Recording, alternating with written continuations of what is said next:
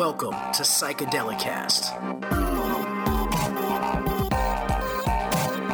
Hosted by Clinton Cayley, this show is an interview based podcast focused on offering listeners in depth information concerning plant medicines, entheogens, and all subjects tangential to psychedelia. Join us in prying open the third eye.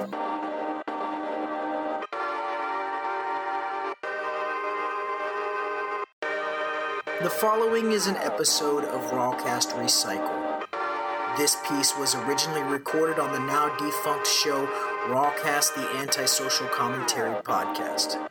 However, the content does specifically relate to psychedelia, and we think there's some good information here. So if you notice some inconsistencies, that's just kind of the way it is due to the recording process. We are just recycling these for Psychedelicast we hope that you enjoy this show just as much as our regular episodes. And I hope I'm preaching to the converted, but if there's a single person in this room who doesn't know what I'm about to say, then it's worth repeating. And that is, we are not bullshitting you. This is not yoga. This is not NLP, not to knock those things. This is real. It is so real that you can take the most hardened, rational, reductionist asshole and drop him in to that environment and he will meet his maker. You know? It, it dissolves you. It dissolves you into a confrontation with authentic being. And this is what we are starving for. This is how we've gotten into the messes and mess that we're in. Take seriously the techniques of shamanism. Study the plants. Make real choices. And then don't diddle the dose. Once you've done your homework, go for it. Welcome to Psychedelicast, ladies and gentlemen. I am your constant host, Clinton Cayley.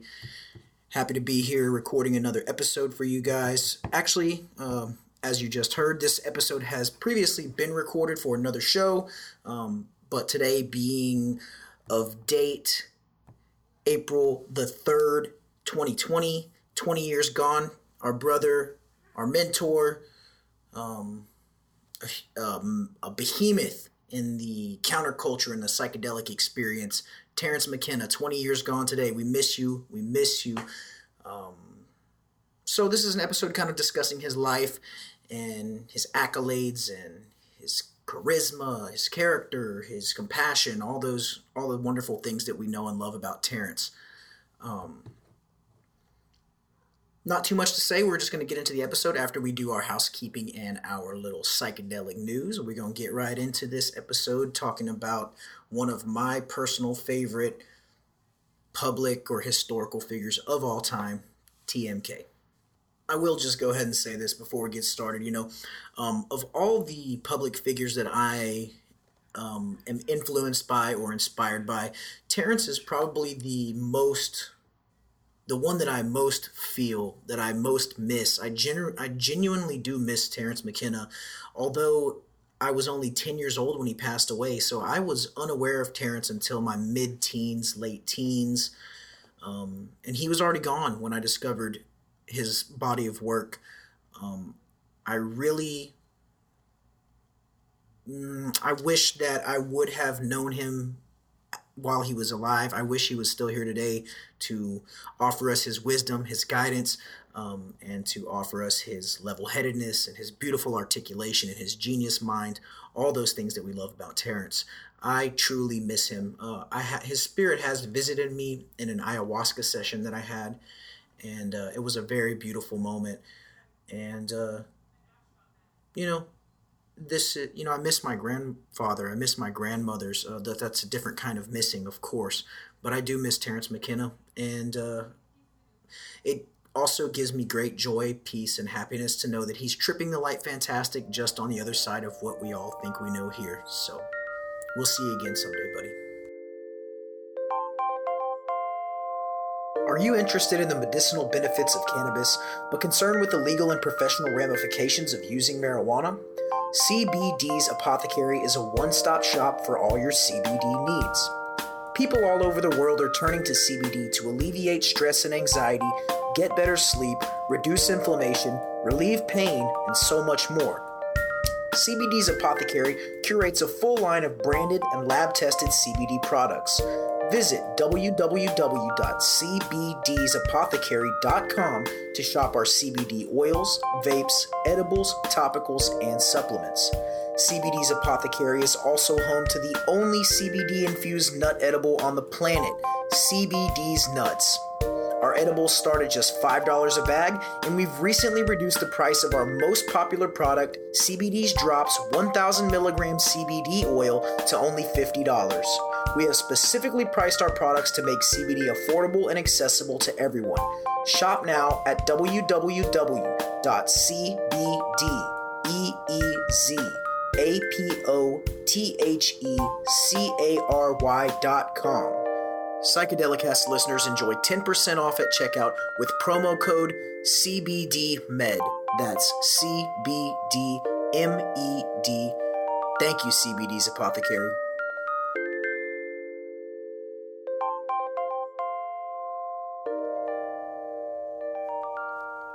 right, ladies and gentlemen, uh, today we have several articles falling under the housekeeping folder here. Um, you know, here at Psychedelicast, we are still working on fitting into the right schedule and optimizing the show and experimenting with said schedule. Uh, so I want to give you guys some news. Pretty important if you're following the show, if you're a fan of the show. Being that we have generally released our episodes every week on Saturday morning. Uh, we're going to alter that schedule a little bit and we're going to add some things we're going to take some things away and we're going to change the date that our or the day of the week that psychedelicast is released um, i'm doing this because i'm not seeing a very i'm seeing a better response to the podcast on mondays than i am on saturday mornings so we're going to try and go ahead and drop our show every Monday morning. That's a slight alteration. It's not going to make a whole lot of difference this week. In fact, what I wanted to do for you guys was give you this Rawcast Recycle episode and then follow it up right away this Monday with an episode uh, with an interview and that's exactly what we're going to do. So today you'll be listening to this on the 4th i'm recording this on the 3rd of april. You're going to get that episode on the 4th then you're going to get another episode back to back on the 6th monday morning. So we're going to go ahead and just make that transition this weekend and keep it rolling after that. Another thing we're going to do is we're going to remain a weekly show, but we're going to tweak it slightly, ever so slightly in order to ration my interviews, which require a lot of time and effort to uh, book, record, edit, prepare, all that good promote, promote, all that good stuff. Uh, it requires quite a good deal of time dedication. So what we're gonna do is we're gonna release an interview every other week. So every two weeks, you're going to get an, a great interview with an amazing guest in between, in, interspersed between those. So every week that you don't get an interview, what you're going to get, what we're going to offer you, is um, various different things obviously relating to psychedelia, but more than likely it will be a reading uh, of one of my own personal writings. Generally, these have to do with my psychedelic experiences or my the lessons that I learned during these experiences, or just kind of a creative um, outlet for myself. And uh, I think you guys are to really enjoy those. I've released some of those type things um, in Rawcast Recycles and things in the past, but we're to more focus more on breaking those down and kind of gleaning the lessons out of those um, writings because sometimes my my writing is quite abstract. I like it. I don't know if you guys will. I hope that you will. Um, but I'm gonna offer you that reading, and then I'm gonna kind of break it down for you, the headspace I was in, what I meant, some of the motifs, things like that.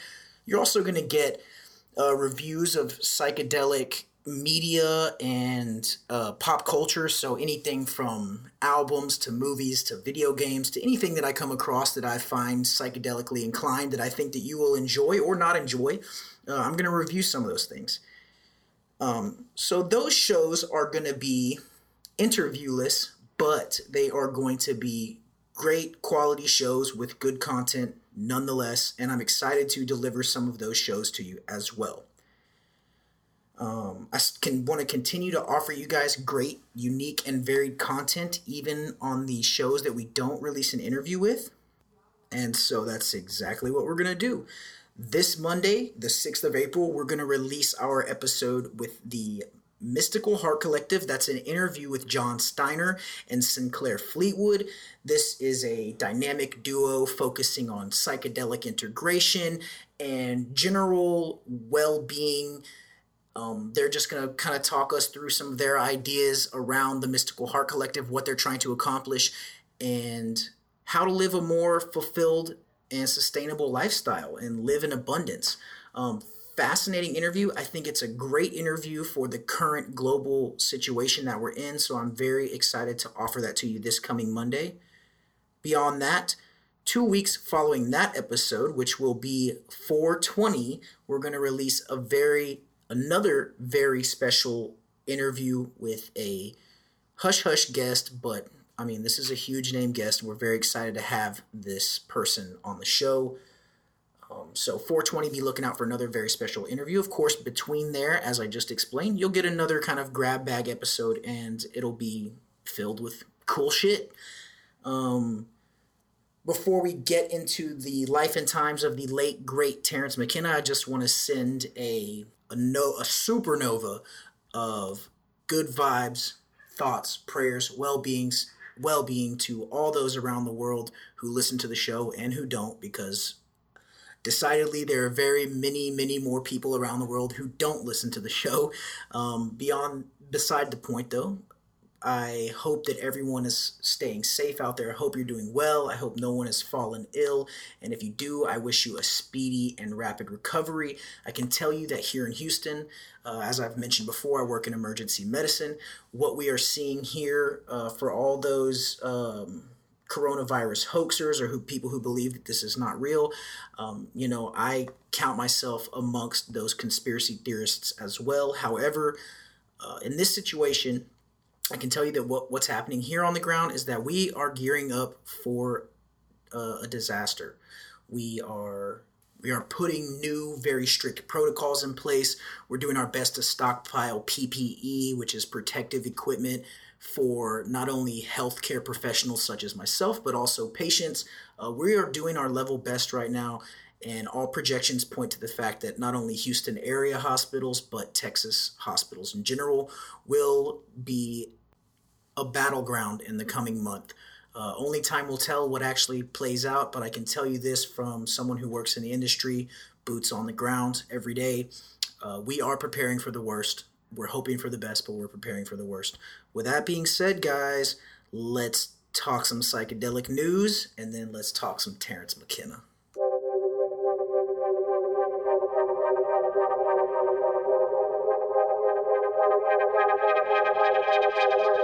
In psychedelic news today, we offer you an article from TheGuardian.com. This article was written on Thursday, April the 2nd, 2020, by Nicola Davis. It's entitled Ease Rules on Research into Psychedelic Drugs Urges David Nutt. Restrictions on the use of psychedelic drugs in research should be relaxed to help find new treatments for conditions including mental health disorders, the former government advisor Professor David Nutt has said. Nutt was sacked as chair of the advisory committee of the misuse of drugs in October 2009 over his views that ecstasy and LSD are less dangerous than alcohol. He said the potential benefits of psychedelics, first suggested from research in the 1950s and 60s, were failing to be properly explored because of draconian regulations imposed for political reasons. While heroin and psilocybin are both Class A drugs, only the latter is a Schedule 1 controlled drug, a category of drugs deemed to have no medical value. A quote here from Nutt the implication is if you want to use psychedelics, you must be doing something naughty, even though it is research. He said the upshot was that research into drugs such as psilocybin involved an expensive and lengthy bureaucratic process to gain licenses, and it was also difficult to gain ethical approval to continue quoting Professor Nutt, you've got to get permissions, multiple permissions from the Home Office, and they include inspections, he told The Guardian, adding that transporting such drugs required special couriers and extensive documentation, and higher levels of security were required than for other drugs that are more harmful. A lot of research isn't done because people just can't be asked to go through the rigmarole of getting the license, he added. Despite the tight restrictions, some new research is being conducted, including by Nutt and his team, who have conducted brain scans on people who are tripping on LSD. Writing in the journal Cell, Nutt and colleagues outline evidence suggesting that psilocybin could be a powerful form of therapy for conditions ranging from depression to anorexia. Both the depression and tobacco smoking trials have shown that in some people, psilocybin can produce clinical remission, in some cases persisting for years. The team write, adding that they are now working on a trial comparing psilocybin with the antidepressant escitalopram in major depressive disorder. Nutt and colleagues say psychedelics are thought to produce such results by disrupting activity in the brain involved in habits of thought and behavior, possibly by interacting with a receptor predominantly found in the cerebral cortex of the brain called 5-HT2A. They say that disruption can not only help individuals gain insight into their conditions during the trip, but also provide a window of opportunity in the days that follow while the participant is experiencing a quote unquote afterglow and thinking differently for them to engage better with psychotherapies.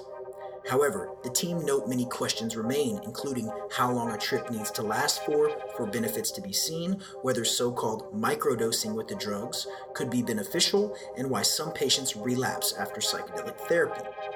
In the meantime, with psychedelics legal in some parts of the world, the team are hoping to collect data on people's experience through an online survey.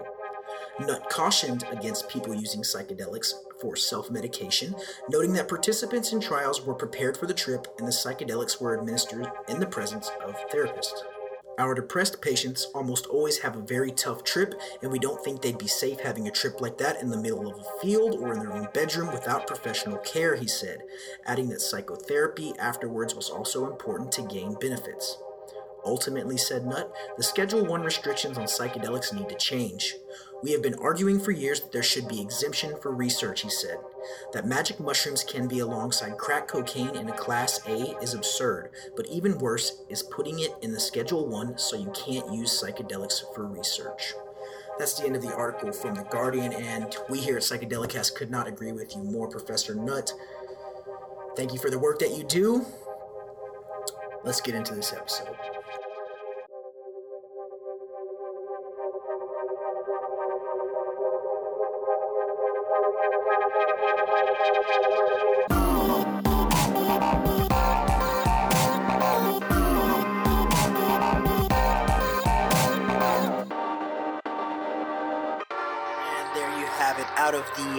Infinite ether of time, the never ending abyss of the ages. The voice of the psychedelic God himself joins us here in the future. Greetings to you, Rawcasters. I love you. Thank you so much for being with us this evening, or this morning, or this afternoon, or wherever the fuck you are in time and space. We're glad that you've chosen to spend these few moments here with us. Not to do too much pontificating myself, but I am your humble host, Clint, here to bring you, the constant listener, another episode of the show. Welcome to Rawcast. If you don't recognize the voice that just joined us from out of the ether of the eternity of time just now, maybe you'll recognize the name I hope that you do. If you don't, you're in for a fun one tonight. One of my favorite characters um, from history, but particularly from the counterculture history. We're going to speak with you about the psychedelic god himself this evening. We're going to talk to you about Mr. Terence McKenna, the bard of the psilocybin mushroom, the poet laureate of dimethyltryptamine and the tryptamine family of hallucinogenic or psychedelic plant medicines. I myself have just finished reading his book, True Hallucinations. That's why I've decided to take on this piece tonight, to take on this famous historical character and cover his life and his exploits, some of his thoughts, and some of his beliefs about humanity and our relationship to these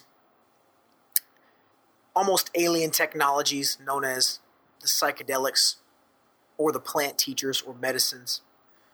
We're going to discuss several different iterations of these medicines that Terence McKenna himself was so fond of, and he spent much of his life um, pontificating is not the correct word, but he spent much of his life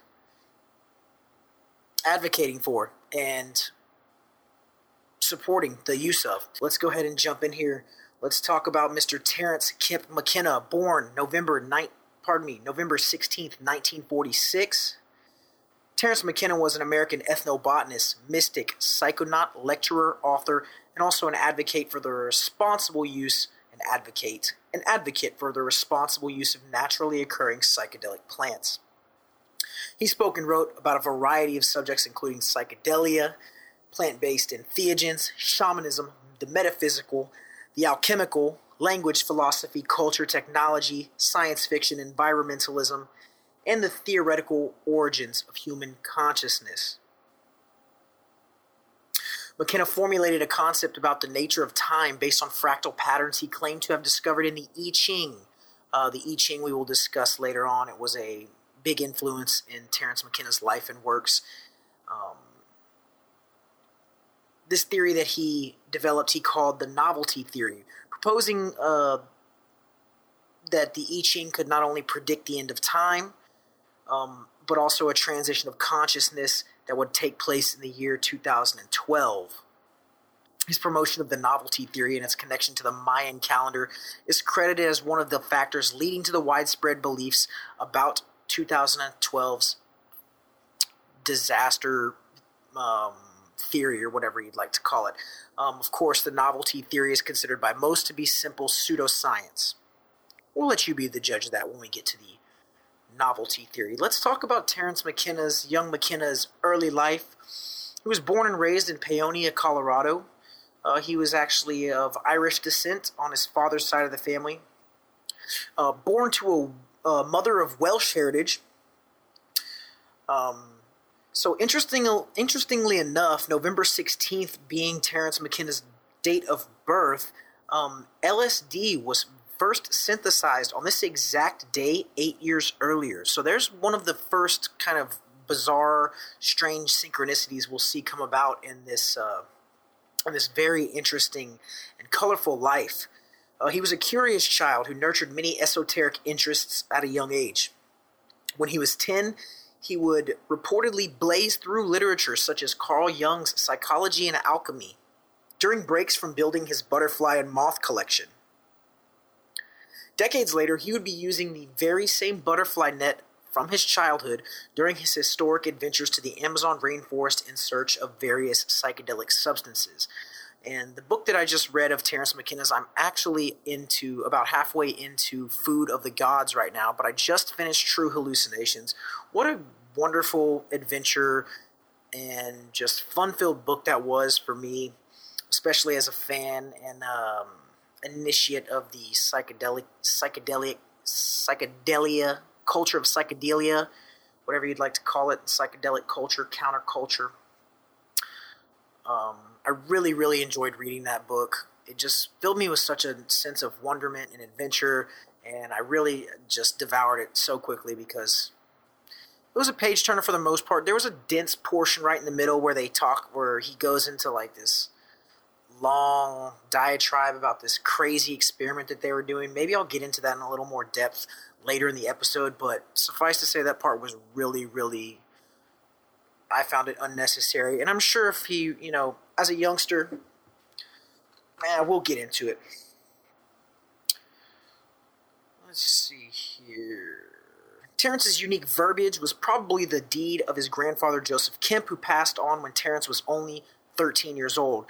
Terence's brother Dennis McKenna, also a figurehead in the counterculture and psychedelic community, uh, Dennis McKenna, uh, noted Kemp loved playing with language and would often invent alien sounding vocabulary to describe anything from food to weather. Darren Centena were in, uh, pardon me, Darren's, what am I saying here? Am I on psychedelics right now? No, I'm not. I wish I was. Dennis and Terence were inseparable as kids, with the caveat that Terence was something of a mean child. Uh, in his memoir, The Brotherhood of the Screaming Abyss, Dennis recollects how his brother used to mercilessly, mercilessly tickle him to the point of torment, as well as how Terence would tease classmates. However, Dennis still idolized his older brother and followed him uh, in whatever endeavor he might be undertaking at the time. The two were completely inseparable. And what a duo! What a classic, name a more iconic duo than Dennis, Dennis and Terence McKenna. I'll wait. Should make a meme out of that. And I'm not sure why I'm having so much trouble saying their names. Stumbling over my words here. Terence began experimentation with psychedelics as a teenager, introduced to the world of mind altering substances by the work of none other than Aldous Huxley. Um, and actually, Terence would go on to later credit his interest in psychedelia to other legendary science fiction writers. Uh, once he actually stated, I regard science fiction as the entry, dr- entry drug into the psychedelic world. I would agree with that. Excellent. Science fiction, excellent entry drug into the psychedelic world. When he was 17, he would grind up heavenly blue morning glory seeds and enjoy their mild trips while wandering among the Joshua trees in SoCo, Southern California. Uh, he also took to smoking marijuana and claimed that it would henceforth be the connecting substance to his entire creative opus. To quote Terence McKenna concerning marijuana, if you don't smoke cannabis, you may spend your evening balancing your checking account. If you do smoke cannabis, you may spend your evening contemplating the causes of the Greek Renaissance. Um, if you do smoke cannabis, you may spend your evenings doing neither of those, but instead watching Rick and Morty over and over on Netflix. Not that I know from experience or anything like that, just heard from a friend of a friend. He dropped acid for the very first time at the tender age of 19. Under the effect of what he would later popularize as a, quote, heroic dose of the purest LSD he could find. Young Terence went through a complete dissolution of the boundaries of reality. He would keep enjoying LSD for a long time to come, however, learning about the phantasmagoric visions of Huxley's and Ellis's worlds Huxley's and Ellis's worlds, he wanted a more potent visionary experience. Is there a more potent visionary experience than LSD? I believe that there is.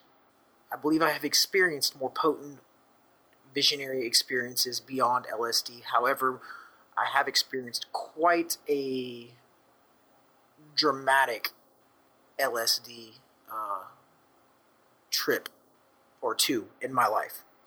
I believe I've talked about those on previous episodes of the show. So Terence finally found what he was looking for with the great and powerful DMT, or dimethyltryptamine. I believe I also spoke about wanting to try this uh, hallucinogen from the tryptamine series in a previous podcast, and I can tell you now that over the past year's passage, I have had several introductory, what I'll call introductory experiences to the world of dimethyltryptamine. Quite a bizarre and potent uh, psychedelic tool. Uh, I'm still. We'll just leave it at that. Introductory dos- doses uh, for the Clint Meister of the quite bizarrely potent hallucinogen dimethyltryptamine. That same year, as anthropologist Graham St. John explains, Terence experienced what he calls the holy grail of mind bending substances, and it transformed him entirely. Terence was utterly dumbfounded by the instantaneous replacement of reality with, quote, titanic, alien, and off planet motifs, and the discovery of strange entities existing in these alternate worlds. Describing beings he witnessed in these early trips, he commented, to quote Terence himself, these self transforming machine elf creatures were speaking in a colored language which condensed into rotating machines that were like Fabergé eggs, but crafted out of luminescent superconducting ceramics and liquid crystal gels. What in the fuck? Does that sound like something you might be interested in? Get yourself a big old bowl of DMT and just rip the ever living shit out of it and see what happens to you.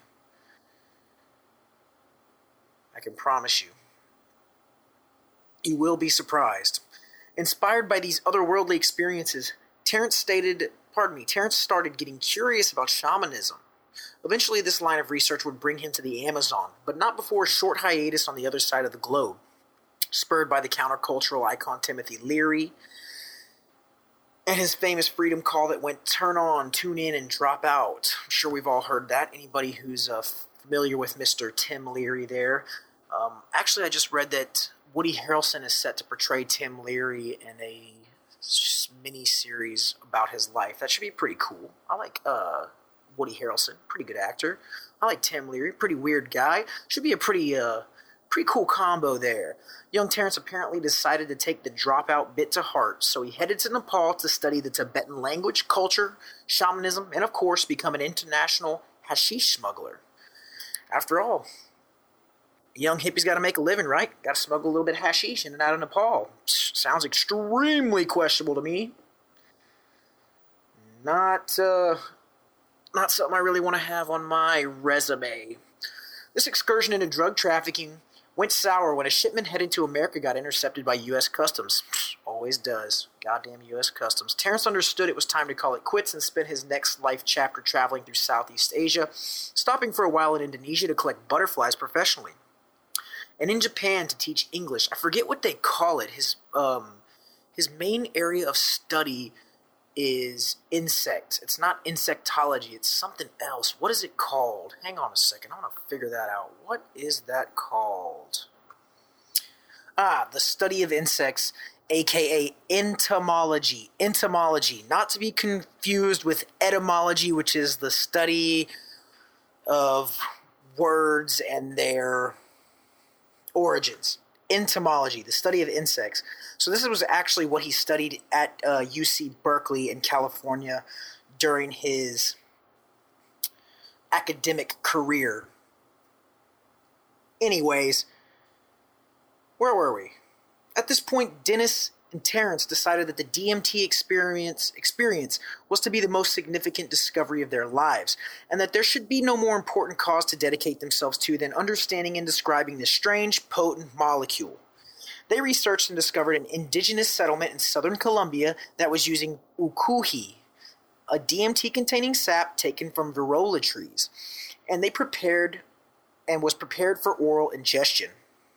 Already aware of the various DMT snuffing customs in the Amazon region, they correctly assumed that an oral preparation would allow them more time in the nth dimensions of hyperspace, and so, in the year of our Lord 1971, alongside three friends, they set out for an expedition to South America. And this is basically the point, this expedition to their to South America is basically the point or the main plot focus of the book True Hallucinations that I've just finished by Terence McKenna. And like I uh, told you earlier, beyond it being an extremely intriguing and calling, like uh, I can just feel this siren call to adventure. Um, after reading this book, like I literally just want to just sell my worldly possessions and leave the rat race behind and go, dude. Like that's I've been, I, you know, I told Rachel that after I finished it.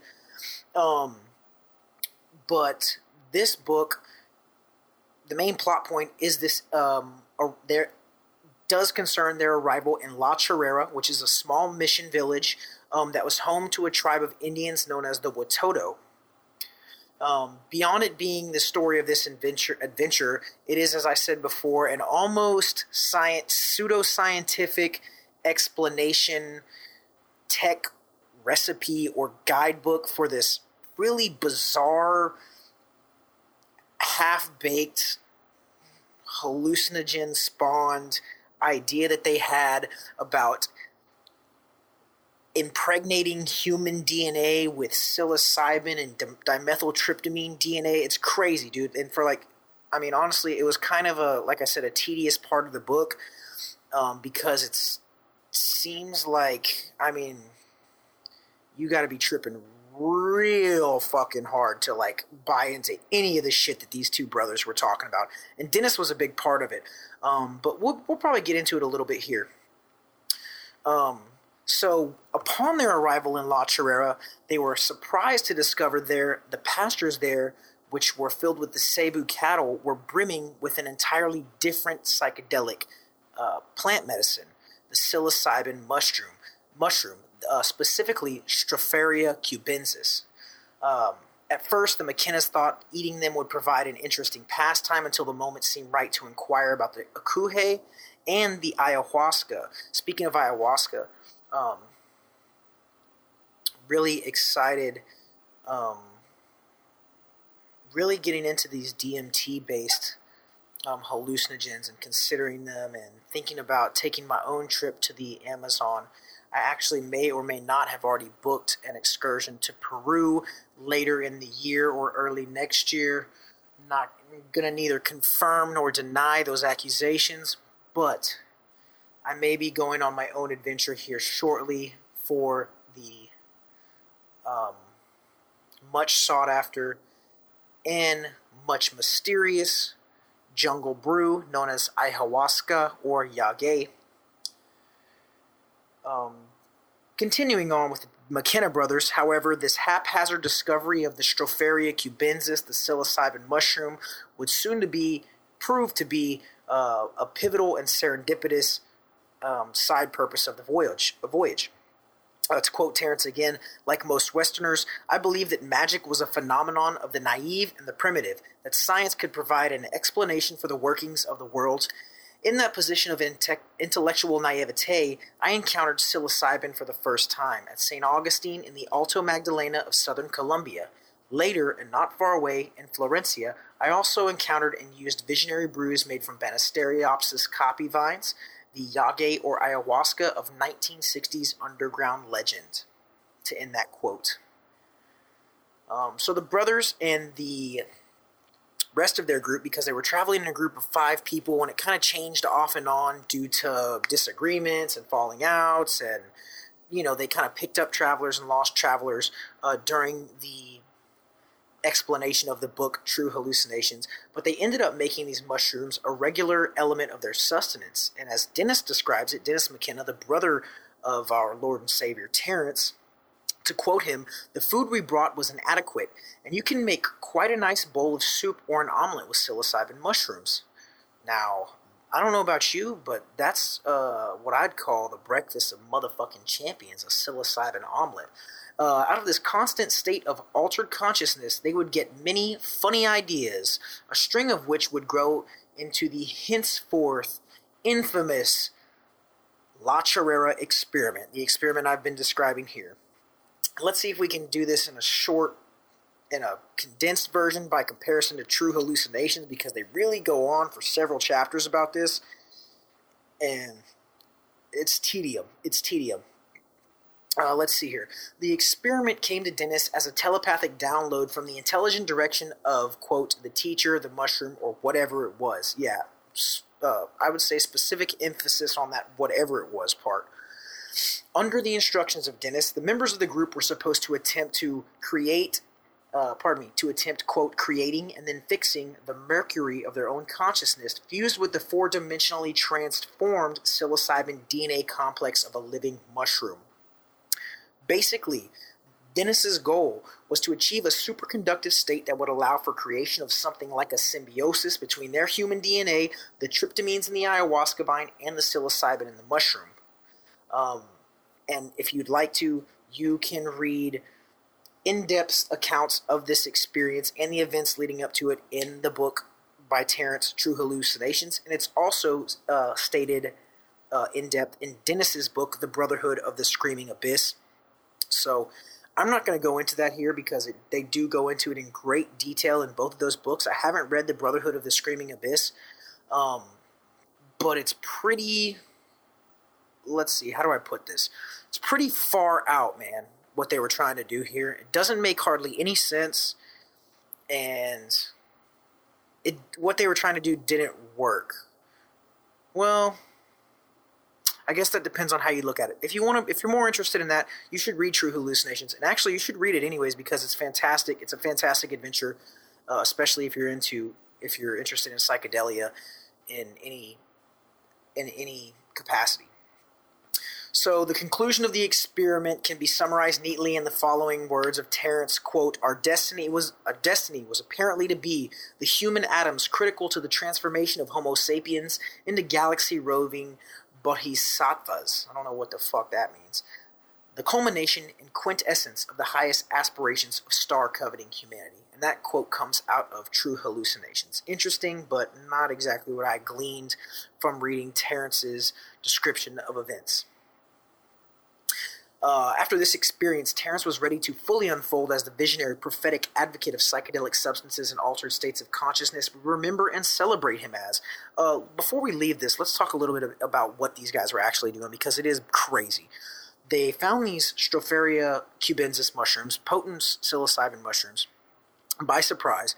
And during one of the mushroom trips, Dennis basically had this idea that he could make literally make this audible vocal sound with his voice that he was given the sound during a mushroom trip by the mushroom entity.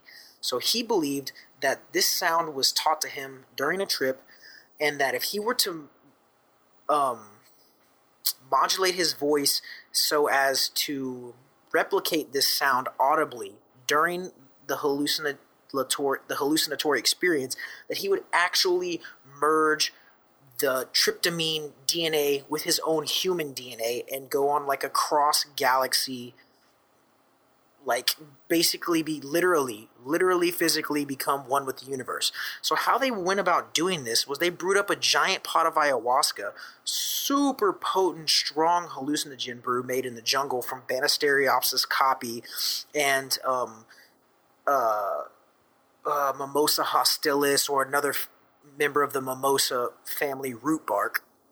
Basically, a DMT, uh, a tryptamine compl- containing root bark, as well as an MAOI, a monoamine uh, oxidation inhibitor.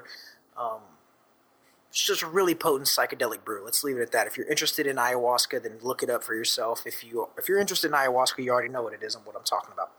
Um, so what they did was they drank the ayahuasca, then they take like an ungodly dose of mushrooms on top of that, and they're sitting there around this like candle that they blow out, and Dennis starts making this like insectoid, machinistic, strange, bizarre, humming, throaty, bassy noise, and they basically. This this entire thing this that I'm describing right here, it sent Dennis McKenna into like a, a almost month long extreme psych, psychotic break. Like he literally was completely out of touch with reality for at least three weeks to four weeks.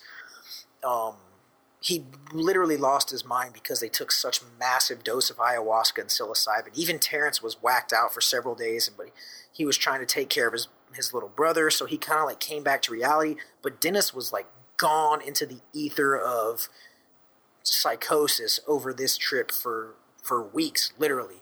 And he actually was probably never the same. I'm sure he discusses this. Um, still a very intelligent man, but I'm sure that like, I just don't think you could take that massive dose of multiple hallucinogens like that and ever be the same again. I, I mean, especially after experiencing a three to four week complete mental break and psychotic episode. But to them, to these two brothers, they literally didn't see. So, this is to the outside observer what I'm describing is what sounds like a psychotic mental break from reality. To them, they believed they had actually accomplished what they were trying to do and that Dennis was on this intergalactic trip becoming one with the universe for three weeks. But really, he just lost his fucking mind because he took like the most unreasonably stupid dose of hallucinogens probably ever taken in the history of mankind. Anyways, that is the story of La Chorrera in a nutshell. If you want to hear that story in more depth, once again, check out the book True, Hallu- True Hallucinations. You should definitely do that anyway. So, let's talk a little bit about let's just talk a little bit more about him and some of the interest, interesting things about him. Uh, in the annals of in anal in the uh, annals of psychedelic research, there have been very few figures who have made a mark through their psychedelic discoveries and ideologies. Um, however, Terence McKenna was one of them, if not the most renowned. He was a lecturer, psychonaut, and writer who had dedicated decades to studying shamanism and psychic alteration. His brilliance and interest in human psychology was evident from a young age, uh, as he readily devoured Carl Jung's books. Um, he supported the survey of different statuses of the human mind through the consumption of psychedelic substances such as psychedelic mushrooms. He traveled far and wide across the globe studying the impact of psychotropic flora on human culture, human cognizance, and evolution. He also extensively researched on and introduce the concept of the novelty theory, which we discussed earlier. We'll probably get into that uh, later on. Um, so, you know, this guy was just extremely, extremely influential. Um, if you know anything about the psychedelic in any way whatsoever, this name is not uh, unfamiliar to you. Um, in 1965, he began to study art history at the University of uh, California in Berkeley. Two years later, he became involved in studying shamanism and traveled to Jerusalem, where he met his future wife, Kathleen Harrison. Kind of, kind of moving in a uh, well. How else would you move through a story, or how else would you move through a podcast about Terence McKenna than in a chaotic and choppy manner? There's no other way to do it because that's what his life was: chaotic and choppy. Um, in 1969, inspired by his study and uh, his hallucinogenic experiences, he would eventually travel to Nepal, where he worked for a brief period as a hashish smuggler. He actually was a wanted man for several years, and he spent several years being extremely paranoid and traveling around the world, uh, believing that he was being, you know, chased by U.S. customs agents and this and that and the third.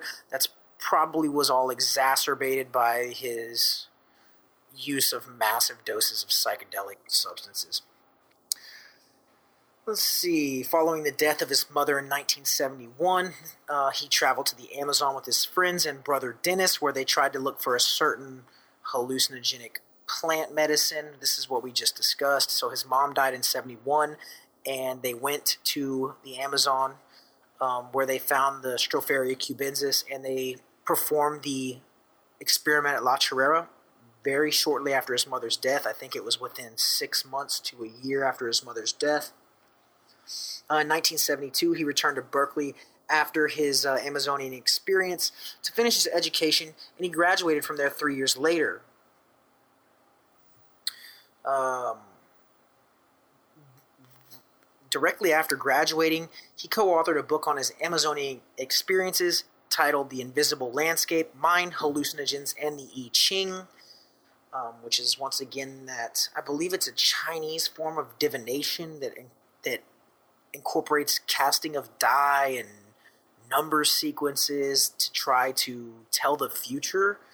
Um, let's see if we come across something a little deeper into that. Sometime in the 80s, he began giving public speeches on psychedelic drugs and also started conducting workshops on the same, where he stressed on the importance of felt experience as opposed to what we're doing right now and listening. You need to do these yourself, which is kind of what he was saying in that clip in the beginning, is that this psychedelic experience is the great equalizer. It doesn't care if you're atheist, it doesn't care if you're Christian, um, it doesn't matter what you believe, how logical you are. None of that makes any difference when you take that, uh, you know, when you when you chew up those mushrooms or you drop that tab or when you uh, take that swallow of ayahuasca. None of that stuff matters because you are about to be overpowered by the strongest substances known to man, especially DMT. Well, shit, they all are. Psilocybin, lysergic acid, diethylamide, dimethyltryptamine, um, and a whole other plethora of extremely potent hallucinogens. Uh, you will be overwhelmed and carried away to distant strange lands. There's nothing you can do about it. None of your beliefs matter anymore. You're if you take in a big enough dose, you're going to experience complete dissolu- dissolution of everything you've ever thought, felt, um, believed about yourself, you're going to experience total ego death, which is the literally the destruction of everything you thought was real and everything you ever thought you knew about yourself. You will see that it is all a carefully constructed patchwork of influences and belief systems that are all based in nothingness and yet oneness at the same time. It's very, very strange, difficult, but beneficial experience. So, um, you should read up on what Terence considered the heroic doses of certain psychedelics, and those heroic doses will definitely get you to the, the point of ego death and beyond. I know that his heroic dose for psilocybin is 5 grams dried, and his recommendation was to do 5 grams dried in silent darkness so that there is no outside input, there's no um, stimulation from the outside that you're you're there in the dark silence with this this high dose of psilocybin, and so you're dealing with these things that are coming from within you, you know, or are they? That's another that's another one of the interesting discussions about psychedelics. Does the psychedelic experience originate from within you, or do these substances actually open a door? You know, crack the door into another dimension that we can experience. You know, does the psychedelic allow our minds to be fully opened so that we experience all of the wonder wonderment and mystery that is within our own psyche? Or is it an actually a portal to an exogenous experience if you understand what i'm saying? Um, and i can tell you that certain psychedelics will give you different feelings in that category. Like dmt is so seems to be so alien and so otherworldly that you could it couldn't possibly come from within you. It's so it, it's just so intense and bizarre. It's like this can't be from within me. This has to be from somewhere else. And most people that have that have spent time utilizing or exploring DMT seem to kind of agree on that. That DMT is really, especially smoked like uh, freebase DMT, which is like smoking it as opposed to drinking it in an ayahuasca brew or or uh, snuffing it in a a yopo preparation. Um, most people tend to agree that this that the DMT experience is an extrinsic experience that you are able to access another dimension as opposed to it being created within your own brain because it's so unearthly and strange that it's like it defies the idea that it could come from within. Um, just smoke some DMT and you'll find out. so, in 1985, he co founded the renowned ethnobotanical institution Botanical Dimensions along with his wife Kathleen in Hawaii. So, let's go ahead and use that to segue into Mr. Terence McKenna's last trip. Um, and when I say last trip, I don't, I'm not sure if that's literal, but I believe he actually swore off mushrooms at uh, after this trip. Pretty interesting here. Uh, this story is recanted in uh, or relayed to the reader in True Hallucinations. Pretty creepy story. Pretty cool story. This is in May 1999. Uh, Mr. McKenna returned to his jungle hideaway on Hawaii's Big Island after six weeks on the road lecturing. Uh, he was relieved to be home. Um, you know, McKenna had earned his keep as a stand up shaman on the lecture circuit, regaling groups of psychonaut seekers and boho intellectuals with tales involving mushrooms, machine consciousnesses, uh, clockwork elves, and the approaching end of history in 2012. Um, really strange things, and of course, wonderfully told Terence McKenna had a great vocabulary and was a very, in, in my opinion, captivating speaker. I love listening to his speeches. And dude, there is like a plethora of his shit on YouTube. So if you want to hear this guy talk, thank God there's a bunch of recordings. There's like hours of his lectures available on YouTube. Go check that shit out. It's wild. Uh, a recluse at heart, however, McKenna wanted nothing more than to surf the web, read, polish up some manuscripts, and enjoy the mellow pace of Hawaii with his new girlfriend, Christy Silness, who was a kind young woman he had met the year before at an ethnobotanical conference in the Yucatan. Soon after McKenna arrived home, however, he was hit with ferocious headaches. Um, oh no, this is not. Ah, oh, damn it. Okay, we're gonna come back to this. Man, I'm fucking up. Okay, this is not what I thought it was. We have got to get to. I think that's about his actual death. Sorry, guys, jumping ahead in the story here. Don't want to go there yet. I want to talk about his experience on Hawaii with his actual mushroom trip that scared the living shit out of him. Um, it's a pretty cool story, and he's like Terence is always kind of drawing these strange, uh, these kind of strange conclusions about what's happening to him. Um, but it's really, really interesting the way he kind of says things matter of factly that you can that just don't seem true. Um, so let's see here. There are rumors going around in the depths of the internet message boards concerning Terence McKenna and his beloved psychedelic substance, psilocybin. Um, once again, we're going to talk about the Brotherhood of the Screaming Abyss was written by his brother Dennis. And this book recently shed some light on an incident that we could probably term a bad trip from which Terence never fully recovered. Once again, this is also documented in True Hallucinations. That is not to say he didn't take mushrooms after that experience. So this is where the kind of confliction comes in. Um, and in True Hallucinations, he doesn't say that he didn't take mushrooms again after this, but he does, however, recount this story and discuss its traumatic this traumatic experience that he had on Hawaii. Um, so Terence, however, did prefer and sought the clearly labeled and portioned active compounds psilocybin and psilocybin and psilocin after the incident. Psilocybin um, being the compound in the mushroom, psilocin being the broken down, the way that the psilocin being the compound that is achieved after psilocybin is metabolized in the human body. So psilocin is actually the like building block that causes the hallucinatory effect in the in the magic mushroom. Um, let's see. Terence's okay, it's a quote from the Brotherhood of the Screaming Abyss. Terence's pivotal existential crisis came abruptly, sometime in 88 or 89. I do not know exactly when it happened, and I don't know exactly what happened. I am piecing it together from what Kat, Terence's wife, has told me. It happened when they were living for a time on the Big Island, and it was a mushroom trip they shared that was absolutely terrifying for Terence. It was terrifying because, for some reason, the mushroom turned on him. The gentle, wise, humorous mushroom spirit that he had come to know and trust as an ally and teacher ripped back the facade to reveal an abyss of utter existential despair.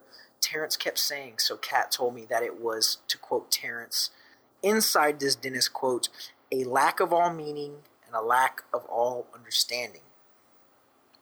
Dennis did remove this paragraph in the final version of his book mainly because a certain number of individuals in the com- community misunderstood it and jumped to conclusions that were not rooted in actual facts. Uh, let's quote Terence now. Uh, the trip that I had in Hawaii, I thanked God that somebody was there, that Kat was there specifically, because just the sound of her voice completely ameliorated a whole spectrum of hard to describe but very icky things that were threatening to overwhelm me. And I don't have trips like that very much where I need somebody there.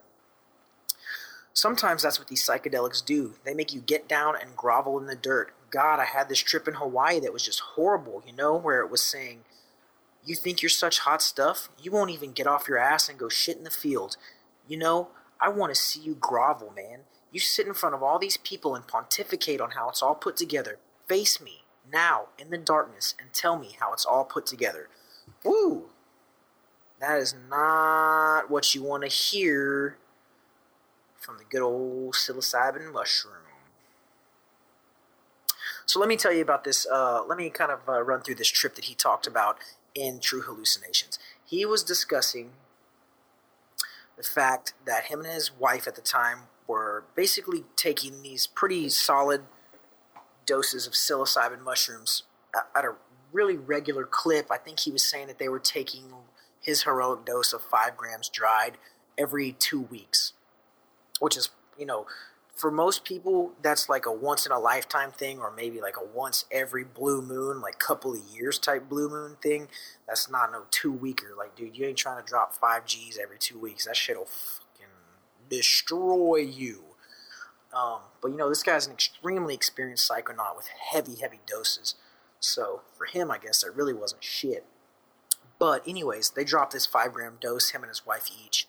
Um, and his wife starts complaining about overheating and in his mind he thinks okay let's just get her outside and she can have she can cool off. Um, so when they go outside she like completely just collapses. And you know he's in the middle of this intense mushroom trip. She seems like she's dying. I mean you can only imagine what's going through his head. His wife is dying. He's tripping balls. Um, and she keeps telling him, you know, over and over, like, I'm so hot, I'm so hot, I have to cool down, I have to cool down. And then she's completely out, she's gone. So he takes her to the back of their little house there on the on the Hawaii, some cliff in Hawaii, and uh, he starts just dumping water from their trough on her. And so finally she comes back, and uh, he says, I'm not sure if they both agreed and said this, but he says that upon her coming back, they're like 50 yards from this wood line, like this, uh, the edge of the forest, and he says that he hears audibly like this loud, ear splitting, evil, like horrifying cackle from the wood lines, like this, like the most de- demonic, evil laugh, peal of laughter you could imagine. So, th- you know, this th- this coupled with what's just happened to his wife, like sends him into this fucking abyssal, abysmal, just hellscape of a mushroom trip. Um, and, you know, later on, his wife told him basically what was happening to her. And she said that what was happening in her mind was that there was a spacecraft above the house or above her body that was emitting some sort of beam that was causing her to burn and that when he put the water on her it actually like physically protected her from the burn in some way. And, um, anyways, this trip really fucking punished him and changed his kind of relationship with the psilocybin mushroom, which had always been amicable for him or friendly. And he, I mean, he literally talks about the mushroom spirit having an audible voice that talked to him all the time, that he would get guidance from and counsel. Um, so, you know, really, really weird shit that um, you know, he finally had this epically horrifying mushroom trip. But, I mean, not that surprising, dude. When you're taking shit at that high of a dose, it really doesn't matter how experienced you are. I mean, that shit's just chaos, dude. Uh, I've never taken a mushroom dose quite that high. I'm considering trying it, but I don't know, man. I think I will right? I mean, that's that's what the that's all that the psychedelic experience requires of you is courage, the courage to face. I mean, really, at that at that at those doses to face your death. That's literally what's going to happen. Is you're not only going to experience ego death, but you're going to probably get to a point in the trip where you literally think you are physically going to die. Um, so you kind of have to know that going in, and you kind of have to accept that. Um, and I think that's what constitutes the heroic dose because you know that no matter how good a trip it is or starts or you know, you're going to be shown some amazing things, but more than likely you're going to have to undergo some like really really intense psychological trauma that will probably probably end up being freeing and helpful to you in many aspects because I think releasing your fear of death by actually going through the experience of death. I mean, it, it if you're under a strong dose of psychedelics and you believe you're dying, like there's the only thing that would be closer to death would to be actually to die. Like it's so real to you that if you think you're dying, you might as well be dying. So uh, if you can face that, you know, that's definitely going to change you as a person, and I think in a in a positive way. Um, but you know that's you know that's one thing that I really have always you know that's one thing I've always respected about psychedelics and always thought was you know, just kind of the point is that psychedelics require one thing from you the courage to eat the mushroom, the courage to drink the brew, um, the strength of, of mind and the strength of will to ingest the substance and ride the fucking ride the motherfucker till the till the wheels come off because that's what's going to happen. Once you drop that cap once you drop them caps or once you start you know you sip down that ayahuasca dude there ain't no turning back. Ain't nobody going to come save you. No one is going to help you in that moment. No one can save you from that dude. You have to take that experience yourself and you have to you know face it. And majority of the time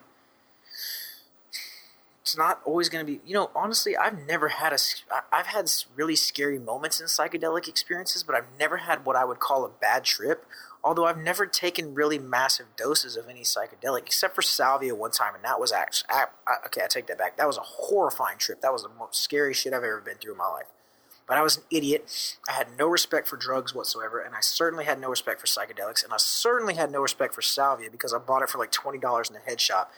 And you know what? Honestly, that experience taught me so much respect. So that was good for me because it taught me respect for substances. Although I would never, ever, ever do that again.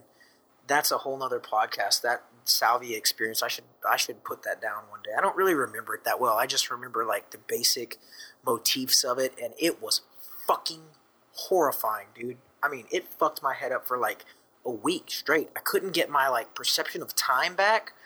Like my idea of time was so fucked up that it just it was literally like I remember it was like day 5. I was like when is this going to stop? Like I can't seem to grasp time anymore. It just because the the salvia trip changes like it literally like bends space time in such a strange way that you'll be out for 15 minutes and when you come back you'll think you've been people have said many people have said this that they've not only in a 15 minutes physical 15 minute salvia trip that they've literally experienced an entire life in that in that experience. I did mine wasn't that long but i can tell you that it was so bizarre and terrifying that when i came back i could not grasp the fact that like the way that we measure time in seconds and minutes made no sense to me for almost a week. It, it fucked me up so bad, and it's literally scared the shit out of me. Like the whole that whole day, I was useless. Like I think I called into work that night. Like I was just destroyed, dude. Anyways, that was a bad experience. But you know, that's another thing about it is that a lot of times these bad ex- what you would consider a bad experience teaches you such an important lesson that you would never get any other way. Like you have to have the bad trip. You have to face the fear. You have to willingly put yourself in that extremely uncomfortable situation. It's just like everything else in life. The psychedelic experience is like a shortened microcosm of everyday life. If you want to get anything done in this life, if you want to accomplish anything, you have to you have to face the uncomfortable. You have to willingly put yourself in those fearful positions and, and face the beast, you know, within yourself, uh, out in the world.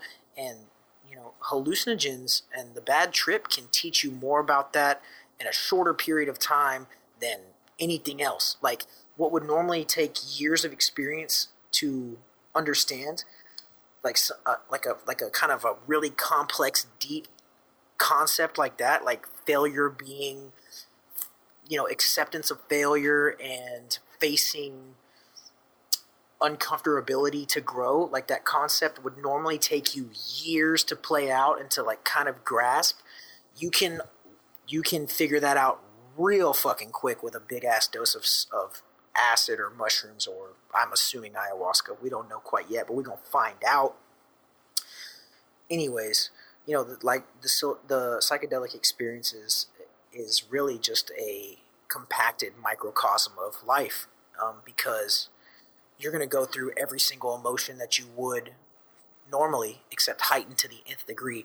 Uh, euphoria, elation, wonderment, astonishment, uh, terror, horror, dread, accomplishment, success, all that stuff. All that stuff can be found in the four to six hour psychedelic experience. It's amazing. And shit, with DMT in 15 minutes, your entire brain will be fucked into the never ending ether of the universe so hard that you might never be the same after one hit of that shit, bro. You probably won't. If you break through, you're probably never going to be the same after one 15 minute experience of DMT. Like your life will be fucking changed. Anyways, let's go ahead and get into uh, Mr. McKenna's last last trip. We're gonna kind of pick up where we started earlier and got discombobulated. But like I said, what's a podcast about Terence McKenna? What is it if not discombobulated and chaotic? A recluse at heart, McKenna wanted nothing more than to surf the web, read, polish up some manuscripts, and enjoy the mellow pace of Hawaii with his new girlfriend, Christy Stillness, a kind young woman he had met the year before at an ethnobotanical conference in Yucatan. Soon after, however, McKenna arrived home. He was hit with ferocious headaches. He'd long suffered from migraines, but nothing in his 52 years could match the ice picks now skewering his brain. On May 22nd, after dragging himself to the John to Vomit, McKenna's mind exploded. Hallucinations cut in like shards of glass. Taste and smell were bent out of shape, and he was swallowed up by a labyrinth that, as he later put it, somehow partook of last week's dreams, next week's fears, in a small restaurant in Dublin. Then his blood pressure dropped and he collapsed, the victim of a brain seizure. When McKenna came to, he was flat on his back, staring at the ceiling, as his extremely agitated girlfriend called 911. He swooned again. In addition to being much younger than McKenna, Stillness is also much shorter, but somehow she managed to load his lanky 6'2 frame into their truck and drive down the mountain to meet an ambulance. To keep McKenna awake, she coaxed him into reciting a poem his grandfather used to chant, The Cremation of Sam McGee. But then a grand mal hit, and McKenna was out cold. A grand mal is a brutal uh, form of seizure. Um, so let's just get down to brass tacks here and talk about uh, the death of the king. So, um, McKenna was eventually diagnosed with glioblastoma multiforme, a highly aggressive form of brain cancer. For the next several months, he underwent various treatments, including experimental gamma knife radiation treatment, which is out now actually uh, widely used in medicine today. At this point, it was only experimental. This was 1999. According to Wired magazine, McKenna was worried that his tumor may have been caused by his psychedelic drug use or his 35 years daily cannabis smoking. However, his doctors assured him there was no casual relation. God, I sure hope that's true. In late 99, McKenna described his thoughts concerning his impending death. Quote, I always thought death would come on the freeway in a few horrifying moments, so you'd have no time to sort it out having months and months to look at it and think about it and talk to people and hear what they have to say, it's kind of a blessing.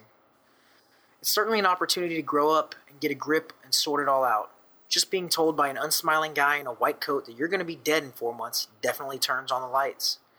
It makes life rich and poignant. When it first happened and I got these diagnoses, I could see the light of eternity, a la William Blake, shining through every leaf. I mean, a bug walking across the ground moved me to tears. And with that, the the king of the counterculture, the uh, prince of psychedelia, Terence McKenna, passed away on April third in the year of our Lord, two thousand. He was only fifty three years old. So,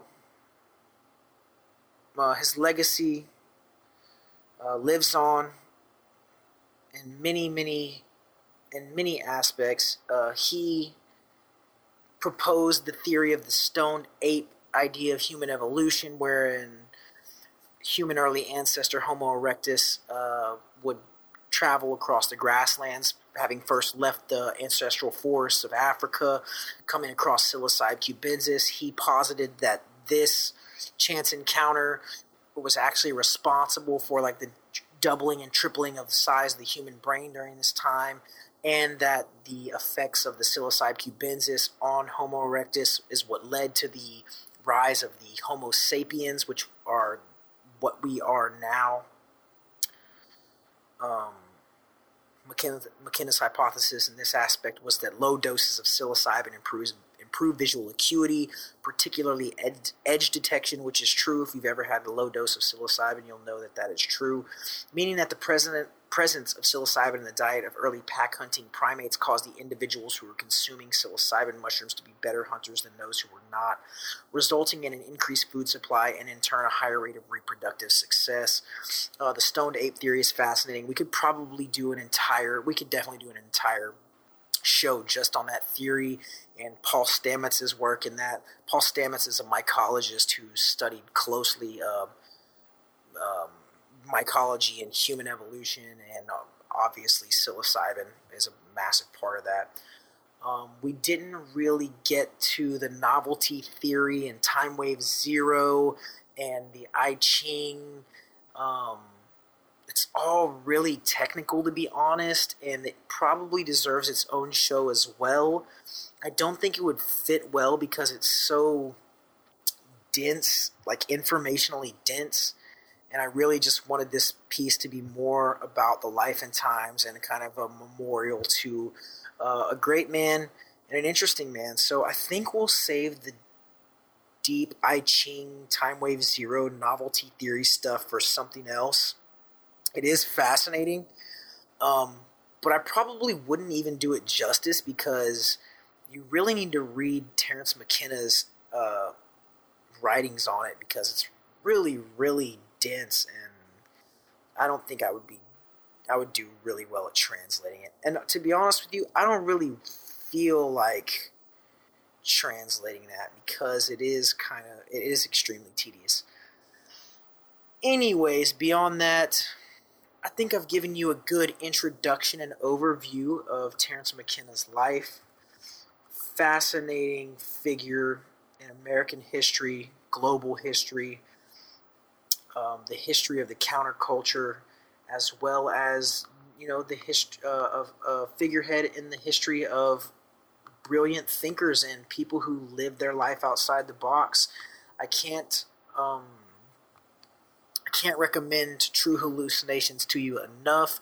If you don't want to get that itch to go travel the world and drink ayahuasca and leave the rat race behind after you read if you if you don't want to get that bug up your ass or that you know if you don't want to feel that way don't read it because that's what's going to make you want to do it's going to make you want to quit your shit job get a backpack and go down to the amazon and find somebody brewing up a big old pot of ayahuasca so if that's not something you want bothering you for a few weeks after you read that book pass on that one because that's what it's going to do to you um, And so we'll go ahead and close out here. Find a find a nice little ditty from the from the man himself to close the show out. Um, and rest in peace to Terence McKenna, man. He really was one of the kings and one of the pioneers of a of a field of study and research that we're just now seeing with the decriminalizations in Oakland and in Colorado, Denver of these plant medicines. And I'm hoping that this becomes just a, a wave that sweeps the nation because it needs to be done, man. These are these these are I mean if you've never had this psychedelic experience before, you are doing yourself a massive disservice. I know that these that these substances and compounds have been demonized by the powers that be to be uh, drugs and harmful. Dude, these things are the most condensed and powerful experiences that you can ever have in your life, and you need to do yourself the favor of you need to you need this in your life, dude. You need this in your life. So let's go ahead and leave on a few words from Mr. McKenna himself. And this actually, this quote kind of speaks to literally what I'm talking about right now. Uh, quote, I think of going to the grave without having a psychedelic experience like going to the grave without ever having sex. It means that you never figured out what it's all about. The mystery is in the body and the way the body works itself into nature. These are alien technologies that were put here by the universe or some higher power or God or what have you. DMT occurs naturally in the human brain. It occurs in thousands of plant species across the planet. I mean, dude, it doesn't make any sense. If God created everything, He gave us these compounds, psilocybin included. Call it God, the universe, higher power, aliens, whatever you want. I mean, just try them and you'll kind of get your own feel from it. I've experienced God on these substances. I've been closer to God than I've ever been in any church on these substances. I've experienced what I things that I believe to be completely alien to this world on these substances. It's up to you, but you need to feel it. Let's see. Let's close out with this one right here, and I will leave you guys um, better than I found you tonight.